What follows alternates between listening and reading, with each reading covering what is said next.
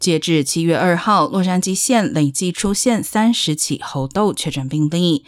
由于部分患者没有旅行史，但参加了可能传播该疾病的大型活动，洛县卫生官员确定洛杉矶发生猴痘社区传播。